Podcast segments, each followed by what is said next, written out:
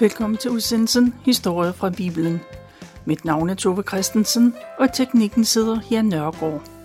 I dag fortæller jeg nogle af de beretninger, der står i anden kongebog i det gamle testamente. Og denne udsendelse handler om at videregive Guds gaver, om at være grådig. Det vi skal høre om i dag, det optaler Jesus faktisk i en prædiken. Jesus han var flyttet fra Nazareth til byen Capernaum, og der blev han hurtigt kendt som ham, der helbredte syge og handicappede.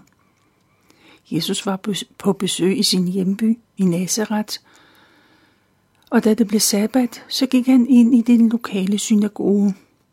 Som gæst blev han bedt om at læse et stykke fra det gamle testamente, og Jesus valgte at læse et lille, men nøje udvalgt afsnit fra Esajas' bog.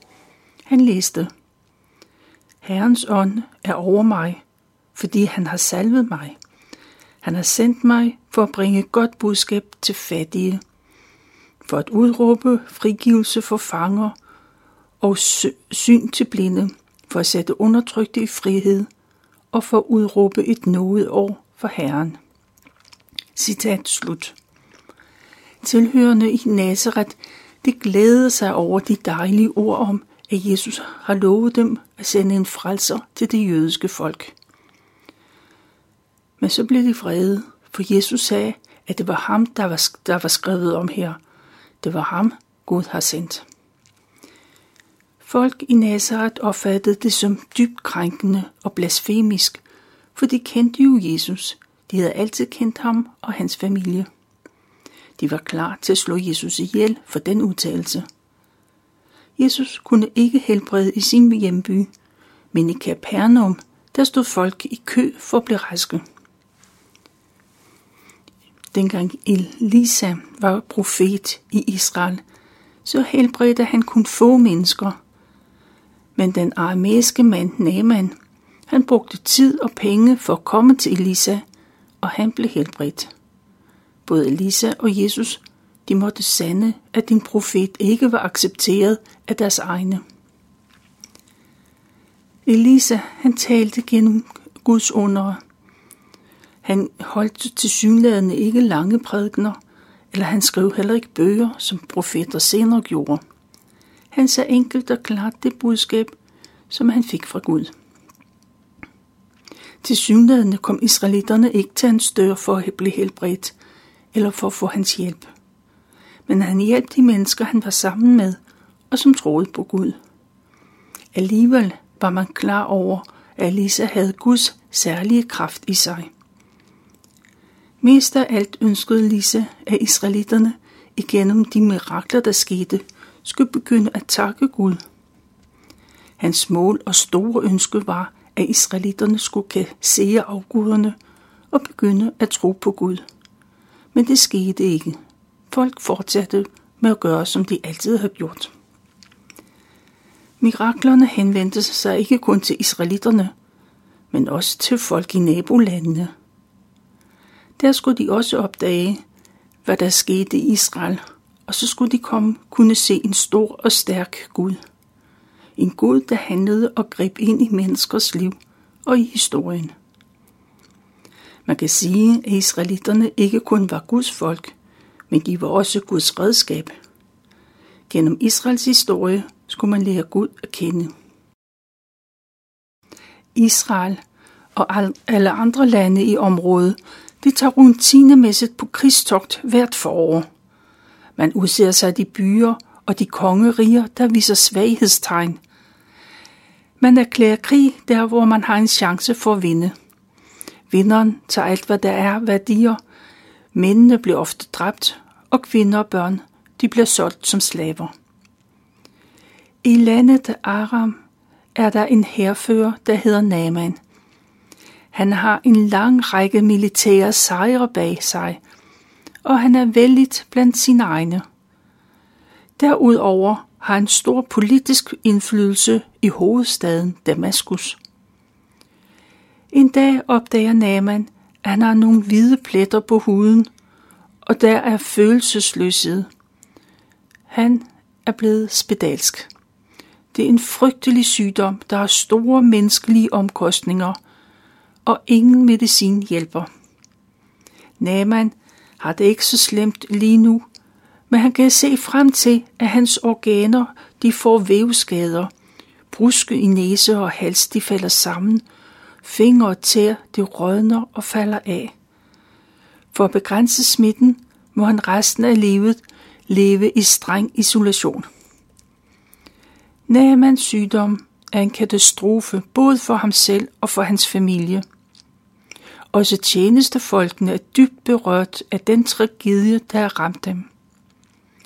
En af tjenestepigerne, hun er israelit og kommer fra Nordriget, der hvor profeten Elisa bor og gør mirakler. Dengang hun var en lille pige, så kom aramæiske soldater og bortførte både hende og hendes familie. Hun blev ikke øh, solgt videre, men Naaman beholdt hende, og lige siden har hun arbejdet for Naamans hustru. Og da den pige hører, at Naman er blevet spedalsk, så siger hun til hustruen, at hun vil ønske, at hendes herre kunne besøge profeten Elisa i Samaria. Hun er sikker på, at han kan hjælpe. Da Naaman hører, hvad pigen har sagt, så tændes der et håb i ham. Han vil give hvad som helst for at blive helbredt. Han vil ikke lade være noget uprøvet, uanset hvor usandsynligt det lyder. Naaman går til kongen, og han fortæller om pigen og om Lisa. Han er ansat hos kongen, og han må have kongens tilladelse til rejse. Kongen er lige så ked af Namans sygdom, som alle andre er. Og da han hører om profeten i Israel, så er der ingen tvivl. Tag endelig afsted, siger kokken. Og så sætter han sig ned og skriver en anbefaling, som Naman skal aflevere til Nordrigets konge. Så pakker Naman til en længere rejse. Han tager gaver med, så han er sikker på, at han har nok. Der er 10 sækker sølv, to sække guld og 10 sæt elegant festtøj. Naman vælger at køre hestervogn. Det er den kongelige måde at komme frem på, for normalt så går man eller rider på et æsel. Naaman må have vogne med for at transportere gaverne. Alene guldet og sølvet, det vejer nok 400 kilo. Han har også tjenere med, og der er sikkert også en del soldater til at passe på dem alle sammen. Naaman kører til Nordriget og til hovedstaden Samaria for at møde landets konge. Han skal egentlig besøge Elisa, men måske tænker han, at det er en mand, der kan helbrede uhelbredelige sygdomme, så må han da være i kongens tjeneste. I hvert fald så vil kongen kunne sende bud efter ham. Naaman, han kommer til Samaria, og så får han også et møde med kongen. Og Naman afleverer det brev, han har fået med hjemmefra, og når rigets konge læser brevet, og han er ved at gå i panik. For der står, Jeg sender hermed min embedsmand Naman til dig, for du kan helbrede ham fra en sygdom. Kongen han er ikke spor i tvivl om, hvad Naman fejler, og han begynder at jamre. Er han Gud? Er han herre over liv og død? Kongen er bragt ud af fatning, for armæerne har flere gange været inde i hans land. Store områder er allerede blevet indtaget af aramæerne. Kongen læser brevet som en krigserklæring, for han tænker, at hvis han ikke kan helbrede herrechefen, så vil aramæerne erklære ham krig. I ren og, svær, øh, i ren og skær fortvivlelse, så river kongen sit tøj i stykker, og alle omkring kongen, de er rådvilde. Profeten Elisa, han hører om den panik, der er omkring Namans besøg. Han sender et bud til kongen og siger, Hvorfor er du så fortvivlet, konge? Send bare Naaman hen til mig, så skal han opdage, at Israels Gud findes. Det kan godt være, at israelitterne ikke selv forstår det, men denne udenlandske mand vil opdage, at Israels Gud er en levende Gud. Naaman forlader kongens palads, og han sætter sig i vognen. Denne gang kører han hen til Elisas hus. Og mens han kører, så forestiller han sig, at profeten i al sin magt og vælde kommer ud og svinger med sine arme over det syge sted, og så vil han påkalde sin Gud. Det vil være noget, han kan underholde med derhjemme. Vogntoget det stopper uden for Elisas hus. Naaman bliver siddende og venter på, at Elisa kommer ud til ham, som man plejer at gøre, når der kommer fine gæster. Naaman er vant til, at man viser ham respekt. Men Elisa, han, han viser ikke spor gæstfrihed, for han kommer ikke engang selv ud og tager imod. Og det er en direkte fornærmelse og et brud på alle høflighedsregler. Men øh, Naaman, eller Elisa, han sender sin tjener Gehazi ud til Naaman. Det er tjeneren, der afleverer en ordre. Han siger, Naaman, tag ned til Jordanfloden og bad dig syv gange i floden, så skal du blive helbredt. Naaman, han er dybt fornærmet, og så kører han sin vej. Det er ikke sådan, han havde tænkt, at det skulle være. Hvad bilder profeten sig ind, at deres egne floder ikke lige så gode som Israels? Hvis han bare skulle bade sig i en flod, så kunne han lige så godt være blevet hjemme. Naaman er vred og er klar til at køre direkte hjem.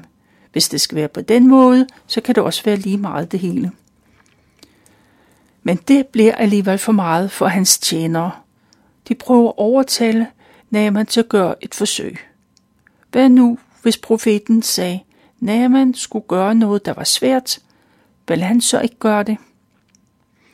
Tjenerne taler fornuft, og Naaman han kan se en pointe. Så han vælger alligevel at køre ned til Jordanfloden, og der går han ud i vandet. Syv gange dykker han sig helt ned under hav, øh, vandoverfladen. Da han kommer op sidste gang, så er hans hud helt normal. Der er ingen pletter og ingen sygdom. Når man både ser og mærker, at hans hud er som den plejer at være. Han er lettet og taknemmelig. Hans følelser er ubeskrivelige. Han skynder sig hele vejen tilbage til Elisas hus. Nu venter Naaman ikke på, at Elisa skal komme ud til ham. Nej, han kommer til Elisa. Naaman viser Elisa stor respekt, og så siger han, nu ved jeg, at der ikke findes nogen Gud i hele verden som Israels Gud. Og Naaman vil gerne give en lille gave som tak for det, han har fået. Men profeten siger nej. Han er en Guds tjener. Det er Gud, der har gjort underet, og det skal han jo ikke have nogen gaver for. Uanset hvor meget Naman forsøger, så står Lisa fast på sit. Naman, han har fået en stor gave, helt gratis, for han er blevet rask. Men hans skuld og sølv, det må han tage med hjem igen. Naman har en bøn til Elisa. Kan han få lov til at tage lidt af Israels jord med hjem, for han vil i fremtiden kun ofre til Israels Gud. Naaman er helt klar over, at ingen af aramæernes guder nogensinde ville have kunne hjælpe ham. Og så kommer Naaman i tanke om, han plejer jo at følge aramæerkongen ind i templet, og når han knæler nede foran deres guder, så hjælper han ham op igen. Kan han blive ved med at gøre det, selvom han tilbider Israels Gud? Elisa beroliger ham. Han kan tage afsted med fred i sindet. Han må gerne hjælpe kongen, ganske som han plejer at gøre. Elisa og hans tjener Gehazi står og ser Namans vogntog dreje om hjørnet. Men Gehazi tænker ærgerlige tanker. Han er klar over, hvor store rigdomme de er gået glip af. Han kan ikke forstå, hvorfor profeten sagde nej, for selv vil han have sagt ja tak lige med det samme. Men måske er det ikke for sent, og Gehazi han tager en hurtig beslutning, og så løber han efter vognene. Naaman kører afsted, men på et tidspunkt så ser han tjeneren komme løbende imod sig, eller han for indhente ham. Han får alle heste stoppet, og så stiger han ud af sin vogn. Alt øh, er alt vel, spørger han tjeneren. Ja tak, siger Gehazi, men min herre Elisa har sendt mig afsted for at sige, at der netop nu er kommet to profetelever fra Efraims bjergland. Elisa vil gerne gøre noget godt for dem, derfor har han ikke noget imod at modtage en, en sæk sølv og to sæt tøj, for så har han noget at give dem. Ja, selvfølgelig, det manglede der bare. Når man er ivrig, skal han ikke have to sække sølv i stedet for en. Gehazi, han tager imod gaverne, og to af Naamans tjener, de får ordre til at bære det for ham. De kommer til foden af det bjerg, hvor Elisa bor, og der siger Gehazi, at han godt kan gå alene til sidste stykke vej. Tjeneren skal bare skynde sig tilbage til Naaman, så kan de hurtigt komme videre. Gehazi smuler sækkene ind i sit eget hus. Han vil ikke have, at Elisa skal opdage, hvad han har lavet. Men da Elisa ser sin tjener komme, så spørger han, hvor han har været. Tjeneren han prøver at lyve, men det hjælper ikke noget, for Elisa ved, hvad der er sket. Profeten har med sit indre øje set hans tjener, han modtog pengene. Han siger, at nu har tjeneren et fornemt tøj, og han har mange penge, og så kan han købe sig en vingård, kvæg og slaver. Han er rig, men Namans sygdom, han vil altid hænge ved ham og hans slægt. Og i det øjeblik er tjenerens hud hvid som sne. Han er blevet spedalsk. Nordriget, Israel, er gennem årene blevet mindre og mindre. Det skete i takt med, at blandt andet aramæerne har indtaget flere byer. Det er ganske normalt, at man vinder nogle gange nogle landområder, og andre gange taber man dem. Og nu er det igen forår, og kongen samler sin hær, og de planlægger at gå imod Nordriget. De tager afsted, og på vejen holder kongen og hans officerer et møde, hvor de lægger en strategi. De vil lægge sig i baghold et bestemt sted, og derfra vil de angribe Nordrigets soldater. Gud åbenbarer denne plan for Elisa, og Elisa sender et bud til Israels konge, hvor han fortæller, hvor aramæerne de opholder sig. Kongen stoler på den efterretning, og han sender forstærkning til stedet. På den måde overvinder de aramæerne. Armerne forsøger sig fra et andet sted, men også denne gang advarer Elisa kongen – og israelitterne, de vinder også over aramæerne denne gang. Og det sådan går det flere gange. Og aramæerkongen, han bliver mere og mere bekymret, for han er sikker på, at en af hans officerer er en forræder. Armæernes konge siger lige ud, Hvem af jer fortæller israelitterne om mine planer? Men en af officererne kender sandheden, for det er profeten Elisa, der er den skyldige. Israels Gud fortæller profeten alt, hvad der blev sagt, selv inde i Aramæerkongens soveværelse. Den Gud kan man ikke gemme sig for. Find profeten, udbryder Aramæerkongen. Og snart er Elisa fundet i en by, der hedder Doktan. Aramæerkongen sender et større regiment soldater afsted, og de har heste og vogne med for at fange en mand. Aramæernes soldater, de kommer til byen, hvor Elisa bor. De kommer om natten, og de omringer byen.